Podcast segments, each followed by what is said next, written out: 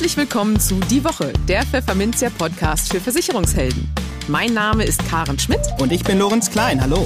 Jede Woche gibt's hier von der Chefredaktion Was auf die Ohren. Hier kommen die wichtigsten Themen der Woche, die unsere Branche und uns bewegt haben.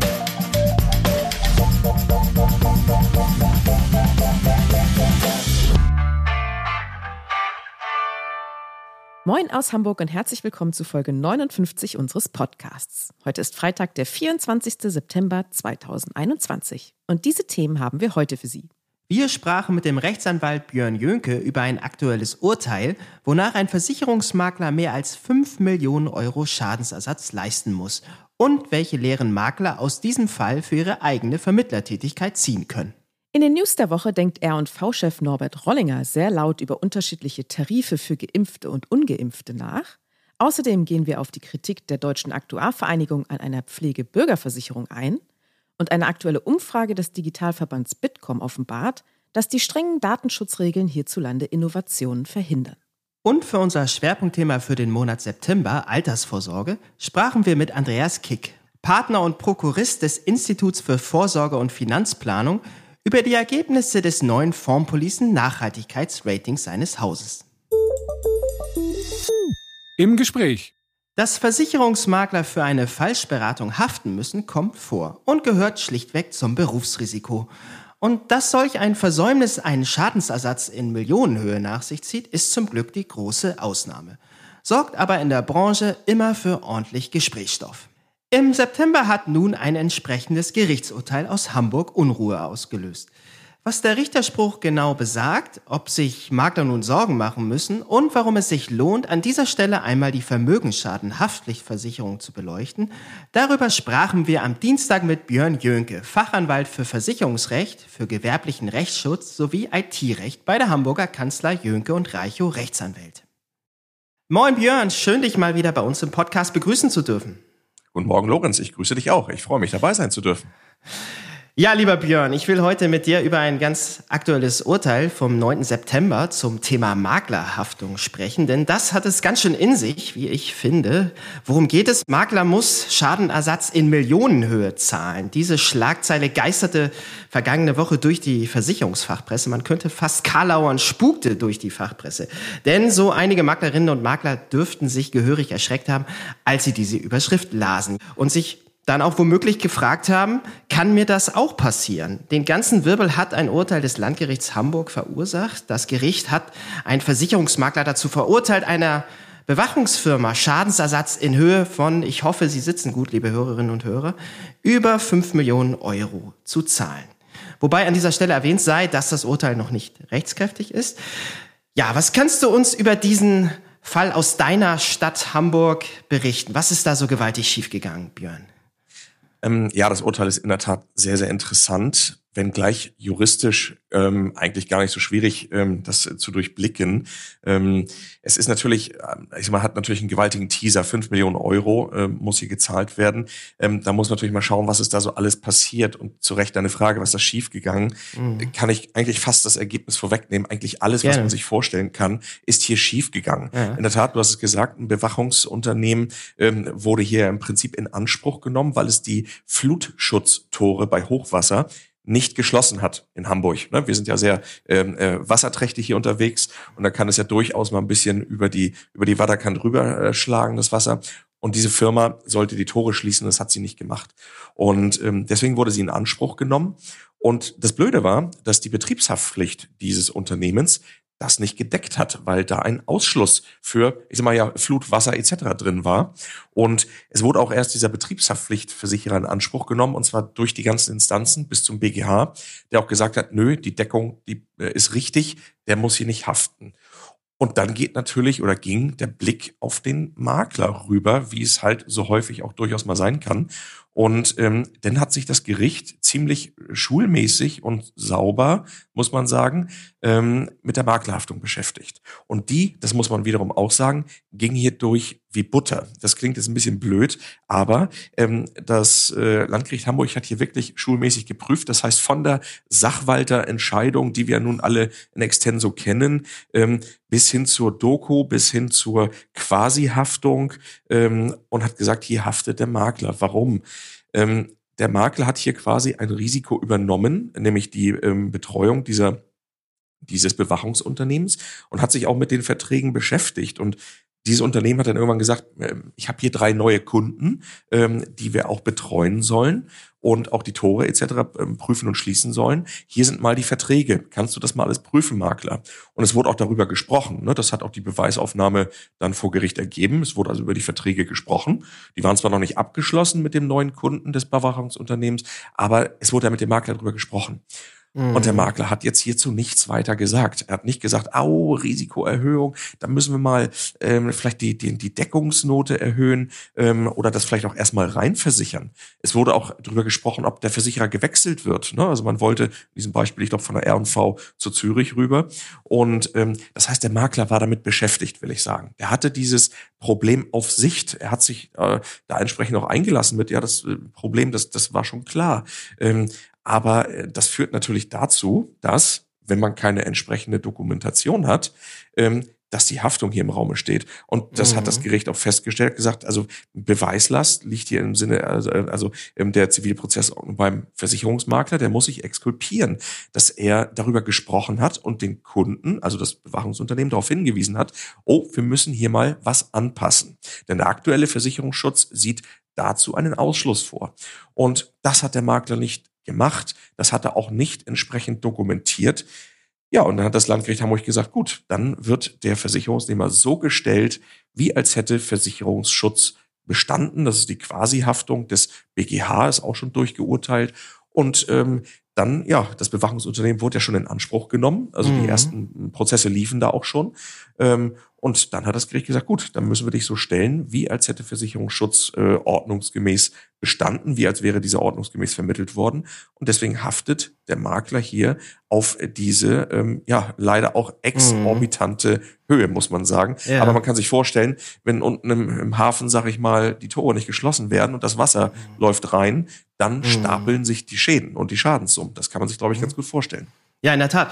Gut, du kannst also den Richtern da gar keinen Vorwurf machen. Und äh, dann lass uns doch mal den Blick ein bisschen weiten. Und zwar ist es ja so, dass du in den Gastbeiträgen, die du regelmäßig auch für uns, für Pfefferminzia verfasst, immer so einen schönen Zwischentitel äh, eingebaut hast. Der nennt sich Fazit und Hinweise für die Praxis. Was würdest du denn nun in unserem Podcastgespräch zum aktuellen Urteil formulieren? Oder direkt gefragt, was können Maklerinnen und Makler aus solch einem eklatanten Fall in Sachen Beratungshaftung lernen?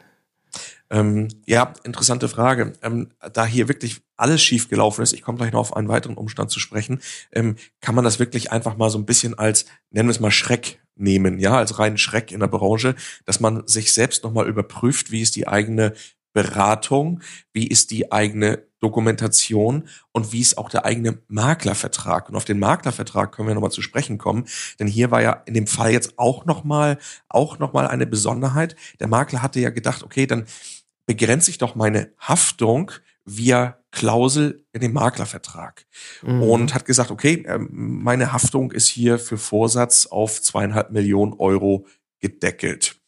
Ähm, Haftungsbegrenzungen sind immer ganz gut und schön. Wenn ich die aber im Maklervertrag habe, dann ist das eine ähm, allgemeine Geschäftsbedingung. Das heißt, die ist auch der gerichtlichen Überprüfung zugänglich. Und das Gericht hat das auch hier gemacht und hat sich die Klausel angeschaut und hat gesagt, die verstößt gegen AGB-Recht, weil hier ja, sagen wir nur der Ausschlussvorsatz ist. Ähm, man kann sich auch für grobe Fahrlässigkeit nicht entsprechend enthaften. Und das bedeutet, dass diese gesamte Klausel des Maklervertrages oder aus dem Maklervertrag rausgeflogen ist. Und damit gilt die Haftungsbegrenzung auf zweieinhalb Millionen nicht. Und Jetzt haben wir natürlich, oder jetzt könnte hier oder könnten die Parteien ein Problem bekommen, in diesem Fall rein praktischer Natur, wenn also quasi die Vermögensschadenshaftpflicht ähm, hier auch nur auf zweieinhalb Millionen ähm, deckt dann ähm, und nicht auf fünf, nämlich so wie der Makler verklagt wurde, dann könnte es hier ein riesiges Problem mit dem Maklerhaus äh, geben. Deswegen nochmal zurück zu deiner Frage. Man muss also wirklich schauen, hält die eigene Haftungsbegrenzungsklausel im Maklervertrag. Ähm, das muss man wahrscheinlich anwaltlich überprüfen lassen, weil das gibt natürlich Urteile dazu, die, ähm, ich sag mal, AGB-rechtlich die gesamten Maklerverträge ähm, dann auf den Prüfstand ja auch gestellt haben. Da gibt es mittlerweile schon weitere Urteile zu weiteren Klauseln. Und man muss natürlich ähm, nochmal so ein bisschen auf die Beratung schauen. Denn ich sag mal, selbst mal angenommen, das wäre jetzt kein Kunde des Maklers gewesen, würde es ja eigentlich schon ausreichen, wenn ich als Interessent beim Makler anrufe und sage, hier, äh, hör dir mal was an, kümmere dich mal, was kannst du mir dazu raten? Hier gibt's auch jetzt schon weitere Urteile, dass natürlich so ein Vertrag, so ein Maklervertrag auch konkludent zustande kommt, auch allein durch so ein Telefongespräch zwischen Interessent und Makler. Ne? Das geht ganz, ganz schnell. Das heißt, man muss als Makler schauen, ähm, wie kriege ich den Interessenten, wenn ich den nicht haben will, wieder raus aus dem äh, vermeintlichen Bestand. Aber wenn er da ist irgendwie und äh, ja so ein Maklervertrag nahe liegt, dann muss ich auch Hinweise erteilen und das Ganze wichtig, wichtig, wichtig, natürlich entsprechend abdokumentieren ähm, und entsprechende Hinweise darin geben. Ähm, und zweifelsohne auch natürlich, wenn zum Beispiel Versicherungsschutz mal nicht gewollt ist. Ne? Nicht, dass der Kunde später sagt äh, und zum Makler sagt, Mensch, hättest mir vermitteln können, dann muss der Makler vorhalten können, hast du nicht gewollt, habe ich hier dokumentiert. Und das hat das Gericht auch geprüft, kann sich der Makler irgendwie hier exkulpieren, also enthaften. Und da war nichts. Ne? Da war nichts an äh, Unterlagen, an Dokumenten, an Inhalt. Und deswegen haftet er auch. Deswegen ist es so, so, so wichtig, auch diese Dokumentation weiter auf sich zu haben als Makler. Ich war ja selbst mal Versicherungsmakler in meinen besseren beruflichen Zeiten des Lebens und weiß, wie, wie doof das ist, wenn man sowas natürlich immer dokumentieren muss. Jetzt ruft der Kunde an, will wieder was und ich muss wieder dokumentieren. Aber dieser Fall, dieser Fall zeigt ja, wie wichtig das ist, weil es das einzige ist, was ich dem Kunden später vorhalten kann, wenn ich nicht gerade das Haus voller Zeugen habe, ne, zu meiner Beratung. Mhm. Dann geht das nur so. Und hätte der Makler hier entsprechende Hinweise erteilt in der Dokumentation mit Versicherungsschutz ist vielleicht noch heute nicht gewollt, Deckungslücke besteht, äh, Deckungshöhe ist noch falsch, ähm, Achtung, neue Kunden, das heißt höheres Risiko, dann hätte das Gericht sicherlich anders geurteilt, möglicherweise. Ne? Und deswegen ist es so, so wichtig, seine Beratung nochmal zu überprüfen, seine Dokumentation zu überprüfen und natürlich auch die Vermögensschadenshaftpflicht. Genau. Ja, das ist ein guter Hinweis, den du da einwirfst. Was ich nämlich persönlich besonders spannend finde, ist, dass das Urteil eben auch ein Schlaglicht auf die Vermögensschadenhaftpflicht wirft. Du hast es erwähnt. Und ja, selbst wenn der Schaden da ist, dann besteht ja für Makler hierzulande immer noch dieses Auffangnetz in Form der VSH. Nun zeigt aber das Beispiel ja, dass, äh, ja, dass man nicht blind auf einen solchen Schutz vertrauen sollte, oder? Was, was erlebst du in deiner anwaltlichen Praxis speziell bezogen auf die Wirksamkeit eines VSH-Schutzes?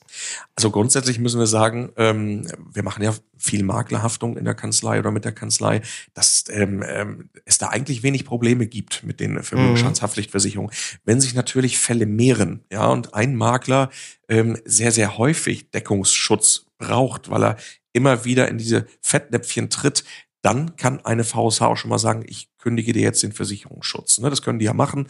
Ähm, und ähm, dann hat der Makler natürlich sogar Schwierigkeiten, eine neue zu finden, weil ähm, das weiß man aus der Branche, wenn man schon mal gekündigt wurde oder rausgeschmissen wurde, dann muss man das den neuen Versicherungen mitteilen und die sagen, ja, das finde ich jetzt auch nicht so gut. Ne? Also ähm, wenn schon mehrere Fälle da sind, dann kann das mal schwierig werden ähm, mit dem Deckungsschutz für die Zukunft. Aber grundsätzlich kann ich sagen, sind die schon wirklich da für den Makler, wenn es dann mal knallt.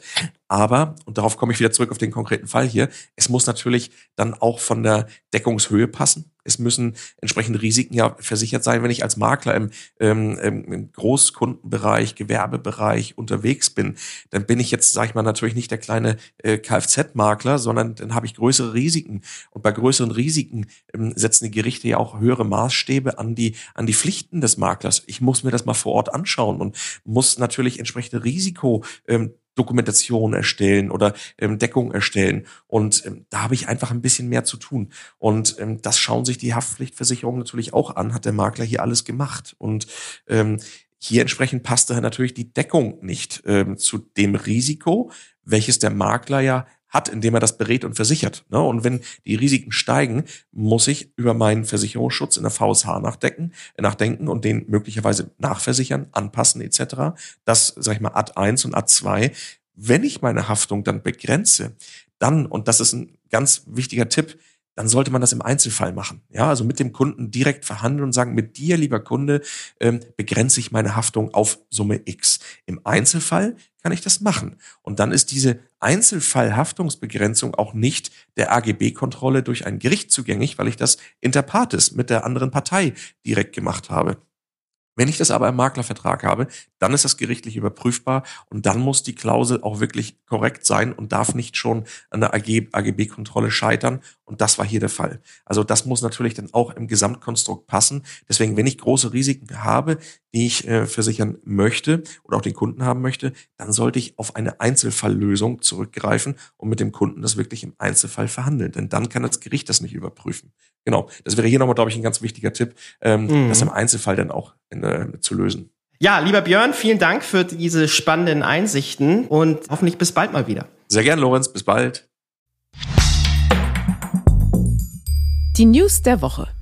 Norbert Rollinger wuchs in Köln-Porz auf. Und Kölsche Jungs tragen ihr Hetz bekanntlich ob Zungen, wie es in einem bekannten Karnevalshit heißt. Jedenfalls nahm der Vorstandsvorsitzende der R&V-Versicherung kein Blatt vor den Mund, als er dieser Tage in mehreren Interviews seinem Ärger über Impfverweigerer Luft machte. Die Versicherungsbranche müsse früher oder später darüber nachdenken, möglicherweise Tarife nach Impfstatus zu unterscheiden, sagte Rollinger. Wann das der Fall sein wird, hängt von der Frage ab, wie lange sich die schweigende Mehrheit der Geimpften von den hartnäckigen Impfverweigerern noch auf der Nase herumtanzen lässt, polterte der R&V-Chef. So gehe es hier schließlich um Kosten der Gemeinschaft. Wenn jemand wegen Corona auf der Intensivstation landet, ist das deutlich teurer als eine Impfung, argumentierte der RV-Chef. Und schon jetzt dürften Krankenkassen beim Tarif zwischen Rauchern und Nichtrauchern unterscheiden. Zudem zeigte sich Rollinger genervt davon, dass die ständige Pandemiediskussion von den wichtigen Fragen ablenke, wie Klimakrise, Digitalisierung und Altersvorsorge. Genervt zeigten sich allerdings auch so einige Nutzer unserer Facebook-Seite von den Überlegungen des R&V-Chefs. Das Echo reichte von einem lapidaren Was hat der denn genommen? bis hin zu deftigeren Äußerungen, denen wir hier keine Plattform bieten wollen, oder auch dieser ganz persönlichen Befürchtung eines Maklers. Da habe ich ja heute noch mit Kündigungen zu tun. Ein anderer schreibt, mir ist unklar, wenn der Chef die Solidargemeinschaft zerlegt, wieso ich der R&V Geschäft zuführen soll. Versicherung ist ja Schutz durch das Kollektiv. Nun ja, ob dieses Argument wirklich schlüssig ist, muss jeder für sich selbst entscheiden. Reformbedarf in der Pflege sehen alle Parteien. Doch SPD, Linkspartei und Grüne wollen die gesetzliche und private Pflegeversicherung ganz grundsätzlich umbauen und zu einer Pflegebürgerversicherung umgestalten in die alle Einkommensgruppen einzahlen. Zur Finanzierung der Leistungen sollen dann auch die Rücklagen der privaten Pflegeversicherung dienen. Bei der Deutschen Aktuarvereinigung hält man von solchen Planspielen überhaupt nichts und plädiert stattdessen für die Einführung einer kapitalgedeckten Komponente. Das größte Problem aus Sicht der Aktuare, anders als in der privaten Pflegeversicherung sind in der ebenfalls 1995 eingeführten sozialen Pflegeversicherung kaum Reserven gebildet worden um die Auswirkungen des demografischen Wandels abzufedern.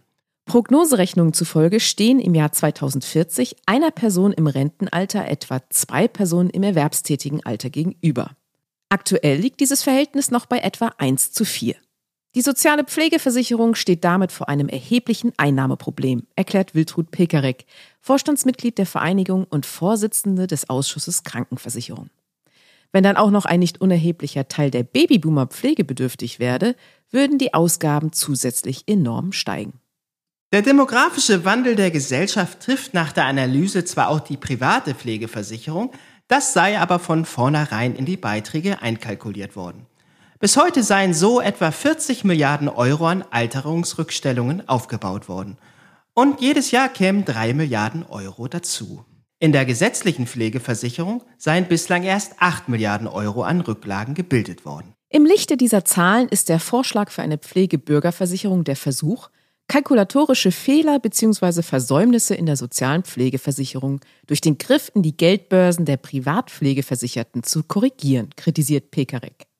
Statt die beiden Systeme auf Kosten der 8 Millionen Privatversicherten zu fusionieren, sei es daher zielführender, die umlagefinanzierte soziale Pflegeversicherung stärker als bisher um eine kapitalgedeckte ergänzende Säule zu erweitern. Die strengen Datenschutzauflagen in Deutschland und Europa sorgen nicht nur für viel Aufwand in den Unternehmen, sondern bremsen auch Innovationen aus. Zu diesem Ergebnis kommt eine repräsentative Befragung von 502 deutschen Unternehmen im Auftrag des Digitalverbands Bitkom. So gaben 86 Prozent der Unternehmen an, Projekte schon einmal wegen Unklarheiten im Umgang mit der Datenschutzgrundverordnung, kurz DSGVO, gestoppt zu haben. Am häufigsten betroffen war dabei der Aufbau von Datenpools mit 54 Prozent. Dahinter folgen Prozessoptimierungen im Bereich der Kundenbetreuung mit 37 Prozent, Projekte zur Verbesserung der Datennutzung mit 36 Prozent und der Einsatz neuer Technologien wie künstliche Intelligenz oder Big Data mit ebenfalls 36 Prozent. Vier von zehn Unternehmen beklagen außerdem, dass sie seit Einführung der DSGVO mehr Aufwand hätten. Und ein Drittel geht davon aus, dass der Aufwand weiter steigen wird. Digitale Technologien sind quer durch alle Branchen die wichtigsten Innovationstreiber. Wir brauchen eine bessere Balance von Datenschutz und Datennutzung, fordert vor diesem Hintergrund Bitkom-Geschäftsleiterin Susanne Demel. Die Unternehmen erwarteten daher zu Recht, dass die nächste Bundesregierung das Thema ganz oben auf ihre Agenda setzt und eine Anpassung der DSGVO vornimmt. In eigener Sache. Sie wollen sich als Versicherungsvermittler auf eine bestimmte Zielgruppe spezialisieren? Das ist eine gute Idee. Und wir helfen Ihnen dabei. Auf dem Pfefferminzia Zielgruppentag Digital liefern wir Ihnen wichtige Infos und Tipps für Ihre Positionierung. Am 6. Oktober ab 9.30 Uhr geht es los. In drei Workshop-Räumen widmen wir uns jeweils einer Zielgruppe. Den Heilberuflern in Raum 1, Einzelhandel und Handwerk in Raum 2 und den Altersgruppen Generation Y und 50 Plus in Raum 3. Themen sind etwa, warum sich der Einstieg in die Generationenberatung für Versicherungsvermittler lohnt, wie man Handwerker richtig anspricht und wie man die Generation 50 Plus für sich gewinnen kann. Wir haben Ihr Interesse geweckt? Dann melden Sie sich am besten gleich an unter zielgruppentag.pfefferminzia.de. Weiterbildungsminuten können Sie auf unserem Digitaltag natürlich auch sammeln. Und das Beste, die Veranstaltung ist dank unserer Co-Gastgeber HDI, Inter, Signal Iduna und Standard Live kostenlos für Sie. Das Schwerpunktthema. Neben Preis, Leistungen und Co. rückt auch das Thema Nachhaltigkeit immer stärker in den Fokus von Versicherungskunden. Erfreulicherweise passen sich aktuell die Lebensversicherer dieser Entwicklung an. Und das in einer enormen Geschwindigkeit, wie ein aktuelles Rating des Instituts für Vorsorge und Finanzplanung zeigt. So hat sich die Zahl derjenigen Fondspolicen, die von den Analysten eine Bestbewertung erhalten haben, innerhalb eines Jahres fast verdoppelt. Welche positiven Veränderungen es im Bereich der nachhaltigen Altersvorsorge über Fondspolicen sonst noch gibt und wo die Versicherer noch ein bisschen Arbeit vor sich haben, verrät uns Andreas Kick, Partner und Prokurist des Instituts, im nun folgenden Gespräch. Hallo, Herr Kick, und ganz herzlich willkommen bei uns im Podcast. Hallo, Frau Schmidt, vielen Dank für die Einladung. Gerne. Wir sprechen heute über das äh, Megathema Nachhaltigkeit, ähm, das ja deutlich an Fahrt aufnimmt in der ganzen Finanzbranche oder eigentlich auch gesellschaftlich überhaupt. Ähm, wie sieht das denn speziell bei den Versicherern aus? Sie haben ja gerade ein neues Fondspolicen Nachhaltigkeitsrating durchgeführt und vor ungefähr einer Woche die Ergebnisse präsentiert. Wie sieht es denn da aus? Sind die Versicherer da ähm, im Vergleich zum vorherigen Rating, haben sie da ihr Angebot deutlich erweitert oder ist das konstant geblieben? Mhm. Also ich kann das auf jeden Fall bestätigen, dass das Thema deutlich an Fahrt aufnimmt. Wir haben das Vorpolisen Nachhaltigkeitsrating ja im letzten Jahr zum ersten Mal durchgeführt. Deshalb sehen wir dieses Jahr auch sehr klar, wie sich die Versicherer in diesem Bereich bewegt haben und man kann sagen, alle Versicherer haben ihr Vorangebot im Bereich Nachhaltigkeit deutlich ausgebaut. Und für die Kunden ist das natürlich sehr schön. Die haben dadurch eine größere Auswahl an nachhaltigen Anlagen und können auf Basis ihrer Anlagementalität den für sie passenden Anlagemix hier jetzt deutlich besser wählen als noch im letzten Jahr. Mhm. Nun haben Sie sich ja konkret über 90 Tarife von, von 41 Versicherern angeschaut. Was haben Sie denn da konkret untersucht und wie sind Sie bei der Bewertung vorgegangen? Mhm. Also wir haben uns in den Blickwinkel eines nachhaltigkeitsaffinen Kunden hier begeben und haben das Vorsortiment der Versicherer anhand von 18 Kriterien untersucht, wobei nicht nur das Vorkriterium Unternehmen spielt bei uns auch immer eine Rolle. Wie positioniert sich das Unternehmen generell im Bereich Nachhaltigkeit? Gerade dieses Jahr konnte man das auch sehr, sehr schön ablesen an dem Umgang, wie mit der Transparenzverordnung umgegangen wurde durch die Versicherer. Da gibt es ja gewisse Reporting-Pflichten, Transparenzauflagen seit dem 10. März, denen man nachkommen muss. Und da gab es durchaus Unterschiede zu beobachten von schön gestalteten Themenseiten bis hin zum lieblosen PDF in der hintersten Ecke der Homepage sozusagen. Also das ist ein Teil, wie positioniert sich das Unternehmen generell im Bereich Nachhaltigkeit. Ein weiterer wichtiger Teil ist generell das Angebot an nachhaltigen Fonds.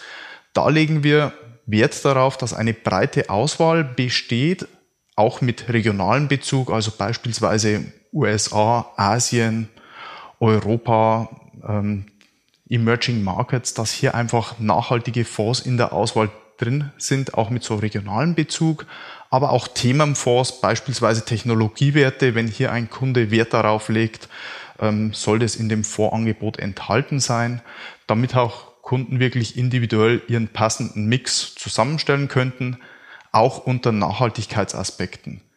Jetzt ist die Quantität allein, kann natürlich nicht das alleinige Kriterium sein. Für uns sind zwei weitere Kriterien hier zusätzlich entscheidend. Zum einen das Abschneiden dieser Fonds im Morningstar Nachhaltigkeitsrating. Dadurch gewinnen wir eine Einschätzung darüber, wie gut die Fonds tatsächlich im Bereich der Nachhaltigkeit sind, beziehungsweise wie widerstandsfähig sie ESG-Risiken gegenüber bewertet werden. Zum anderen zählt für uns auch die generelle Fondsqualität.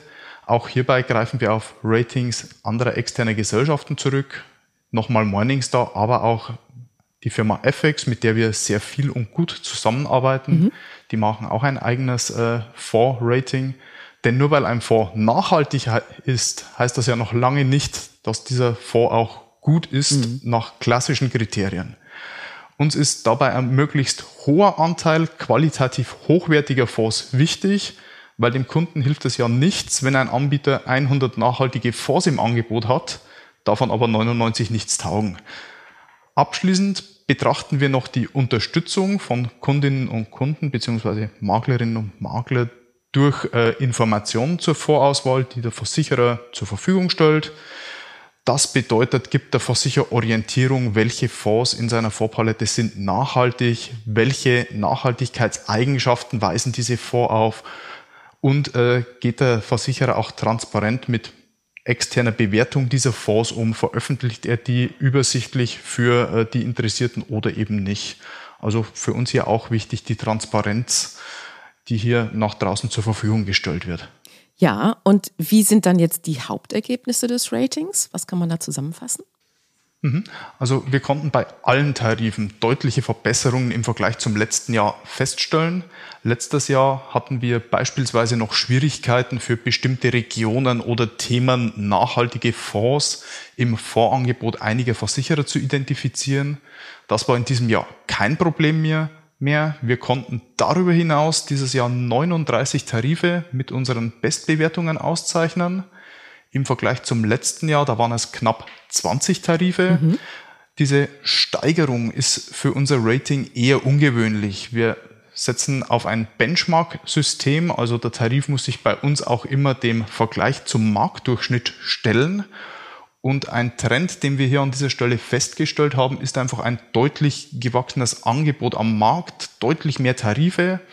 Und es gibt auch einige Anbieter, die dazu übergegangen sind, äh, Spin-offs ihrer bestehenden Produkte zu erstellen und diese dann zum Beispiel mit dem Zusatz Green zu bewerben, wo es dann eben äh, ja, eine deutlich ausgebaute nachhaltige Vorpalette gibt in diesem Produkt. Mhm.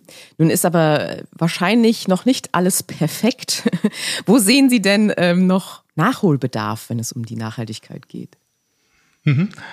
Es sieht so aus, es ist aktuell sehr, sehr viel in Bewegung im Bereich Nachhaltigkeit. Einerseits natürlich die EU-Regulatorik, aber auch unser gesamtgesellschaftliches Bewusstsein entwickeln sich hier gerade in einer extrem hohen Geschwindigkeit. Wir sehen hier einen großen Nachholbedarf darin, das Thema verständlich an Beraterinnen und Berater weiterzugeben, sei es durch unterstützende Informationen oder auch im Bereich Aus- und Weiterbildung. Zum Beispiel die Transparenzverordnung in Kombination mit der Taxonomieverordnung sieht eine Unterteilung nachhaltiger Finanzprodukte vor. Wenn Sie so wollen, gibt es dann Produkte in verschiedenen Grünschattierungen. Und ähm, das will auch beraten werden, beziehungsweise vorher entsprechend kommuniziert. Und insbesondere im nächsten Jahr dann, wenn die Neufassung der Delegiertenverordnung zur IDD anzuwenden ist in der Beratung, besteht hier aus unserer Sicht besonderer Unterstützungsbedarf. Mhm. Bis dahin ist zwar noch ein wenig Zeit, allerdings sollte man sich da aus unserer Sicht bereits jetzt positionieren und Beraterinnen und Berater in diesem Bereich optimal zu unterstützen bzw. zu schulen. Und das ist auch gleichzeitig eine Anforderung noch an die Transparenz in Bezug auf das Produktangebot der Versicherer. Da haben wir im Rating tatsächlich ein äh, paar Schwächen gesehen. Ähm, wenn es eben darum geht, klar zu kommunizieren, das ist mein nachhaltiges Vorangebot für die Interessierten und die weisen äh, entsprechende Eigenschaften auf. Das wird hoffentlich im nächsten Jahr sich gewisserweise nochmal harmonisieren. Ich habe gesagt, da ist gerade sehr viel in Bewegung. Ab nächsten Jahr greifen dann die technischen Regulierungsstandards zur Transparenzverordnung. Wir hatten jetzt im März diese Verordnung, aber es war noch nicht genau geregelt, wie sie auszuführen ist. Das wird jetzt Mitte nächsten Jahres nachgeliefert.